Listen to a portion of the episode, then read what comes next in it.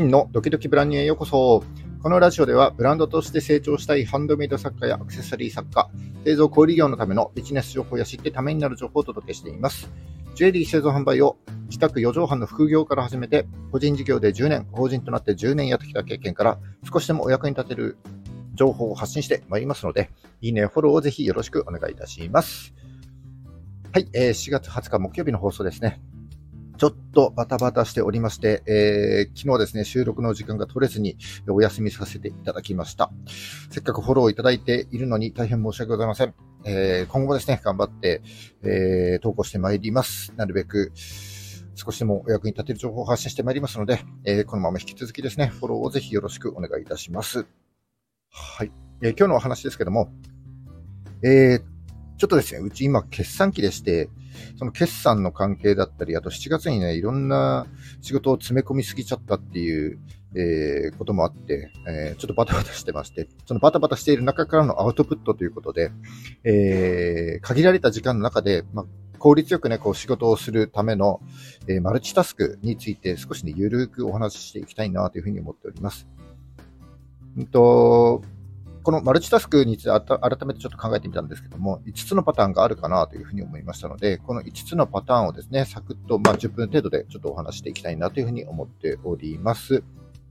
仕事が溜まってるんだけども、この暑さでなかなか仕事がはかどらないとか、やることがたくさんあるんだけどもなかなか処理しきれないといった方にとってはね、結構面白い話になるんじゃないかなと思いますので、ぜひ最後までお付き合いいただければ幸いでございます。それではよろしくお願いします。今日はマルチタスクについてちょっと考えてみたというテーマでお話したいというふうに思います。やることが多くなると、一つの業務だったりやるべきことにあんまりね、こう時間をかけられないということが多いと思います。そんな時にですね、仕事もそうなんですけども、日常でやらなければいけないことなど、いろんなタスクをですね、短い時間でより多くこなせるようになれば、非常に効率がいいと言えます。これがですね、いわゆるマルチタスクということになりますけども、このマルチタスクを改めて考えてみたんですね。そしたら、いくつかパターンがあるなということに気づきまして、そのパターンがですね、全部で5つにまとまったので、今日はですね、その5つのパターンをちょっとご紹介していきたいなというふうに思っている次第です。おそらくですね、皆さん普段何気なくやっていることをただ言語化してまとめただけなんですけども、これをですね、改めて意識して実行してみるとですね、非常に効率のいいタスク処理が行えるんじゃないかなというふうに思いますので、ぜひ最後までお付き合いいただければ幸いでございます。じゃあ早速参ります。マルチタスク5つのパターンとは、1つ目がながら作業、2つ目が一石二鳥、3つ目が 1way-2job、4つ目がタスクスイッチング、5つ目がバッチ処理です。1個ずつ解説してまいります。1つ目がながら作業ですね。これはもう説明するまでもないと思うんですけども、ラジオを聞きながら仕事をするとか、歩きながら打ち合わせをするとかね、セミナー動画を見ながら料理するといったように、複数のタスクを同時にね、こう効率よく進行させる、並行処理の方法になるかなと思います。これもですね、結構何気なく皆さんやられると思うんですけども、意識してやるのとやらない、意識しないのとではちょっとね、結果が大きく変わるかなというふうに思いましたので、ここでご紹介させていただきました。それで、結構何気なく皆さんやられると思うんですけども、これですね、意識を集中しないとできないことを2つ同時に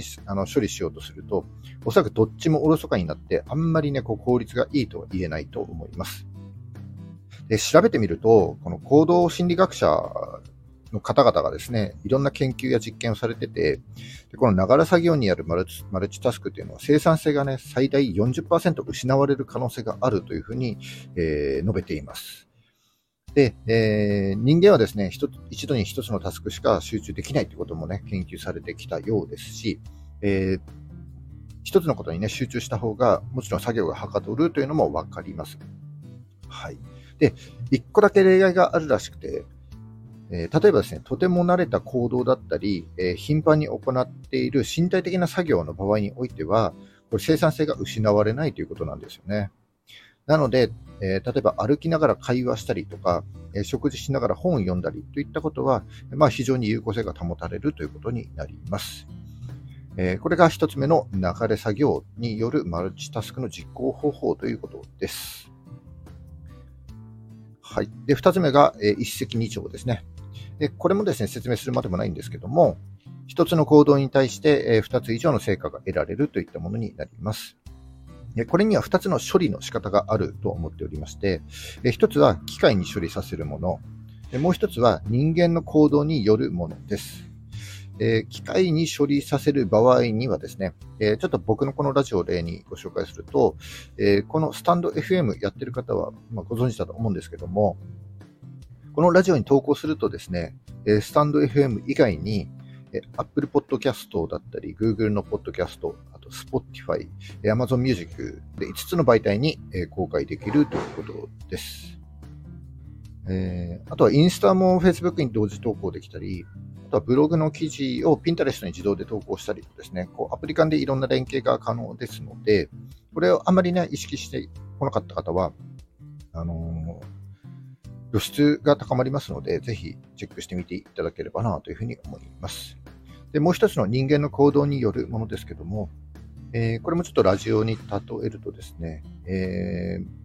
このラジオの原稿をそのままこうブログで公開したり、あるいは僕の場合は、少し手を加えてですね、ブログの記事として、公開してるんですけども、そうすると、この放送がですね、音声と、検索で引っかかる記事になってですね、これまさに一石二鳥と言えますよね。で、さらにですね、その記事も、SNS に投稿してあげればですね、一石三鳥にも四鳥にもなり得るということが挙げられますと。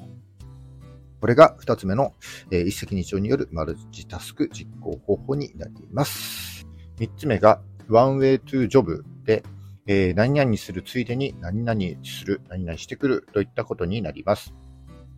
これは、飲食店でよく使われる用語らしいんですけども、1つの仕事をしに行ったら2つ仕事をして帰ってくるということを指します。僕はですね、20歳前後の頃に飲食店で3年ほどバイトしてた経験があるんですけども、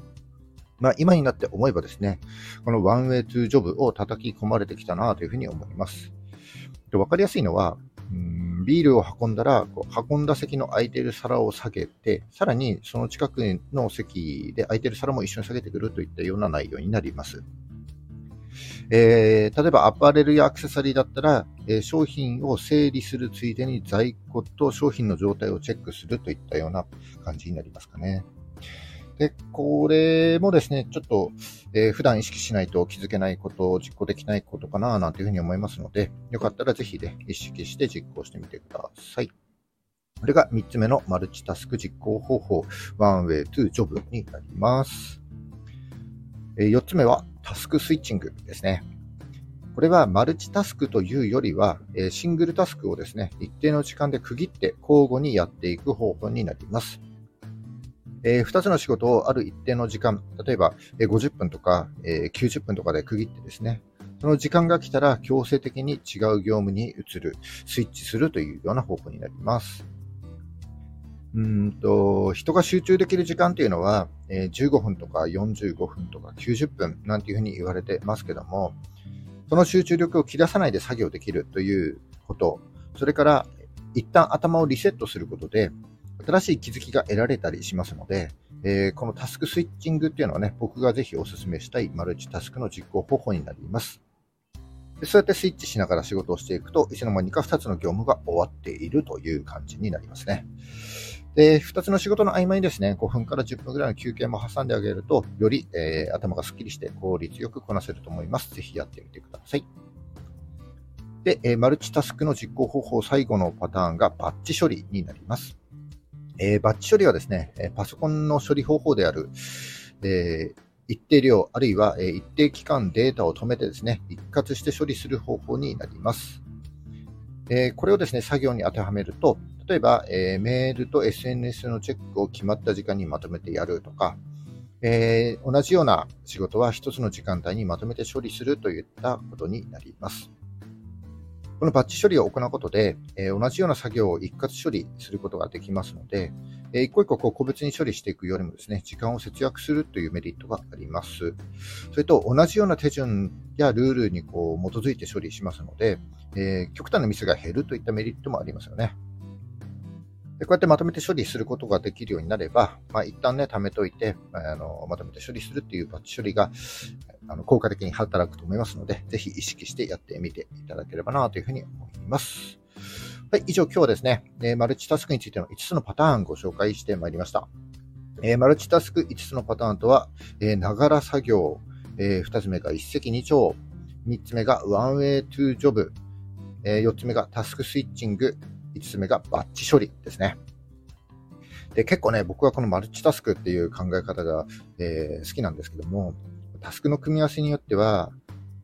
最初にお伝えしたながら作業のようにですね、確かに生産性が落ちる可能性もあるかなというふうに思います。人間はですね、一度に一つのタスクしか集中できないということをもう研究されてきたようですし、一つのことに集中した方がね、もちろん作業がはかどるということもわかります。が、日常でね、やらなければいけないことがたくさんある場合だったり、仕事がたくさんね、溜まった時なんかは、マルチタスクをね、実行してみて、短い時間でより多くこなせるようになればですね、非常に効率がいいと言えます。今日ご紹介したながら作業だったりバッチ処理なんかは、普段何気なくやっていることかもしれませんけども、こうやってね、改めて意識して実行してみるとですね、より効果的に処理できるんではないかと思いますので、ぜひ試してみていただければ幸いでございます。はい、今日はマルチタスクについてのお話でした。全然話変わるんですけども、ちょっとね、風邪っぽくて、朝起きたらちょっと喉が痛いんですよね。毎日ね、ちょっと暑くて仕事がはかどらないっていう方も多いと思いますけども、夏の暑さに負けずにですね、体調管理にね、気をつけてお過ごしいただければなというふうに思います。僕もですね、早めのパブロン飲んで、ちょっと頑張りたいなというふうに思います。はい、今日は以上になります。本日も最後までお聞きいただきましてありがとうございます。この放送が少しでも役に立った、ためになったと思った方は、いいねをお願いします。また聞いているという印でいいねボタンをポチッと押して残して帰っていただけると、それが僕と皆様とのコミュニケーションになります。で、いいねがね、たくさんついていると、またこの話がね、良かったんだなというところで、この話にちなんだ話をしようかななんていうふうに考えますので、ぜひですね、いいねボタンを押して帰っていただけると非常に嬉しいです。今後も頑張って配信してまいりますので、よかったらフォローもね、ぜひよろしくお願いします。はい、7月20日。7月も残り10日ですね。今日も頑張っていきましょう。バイバイ。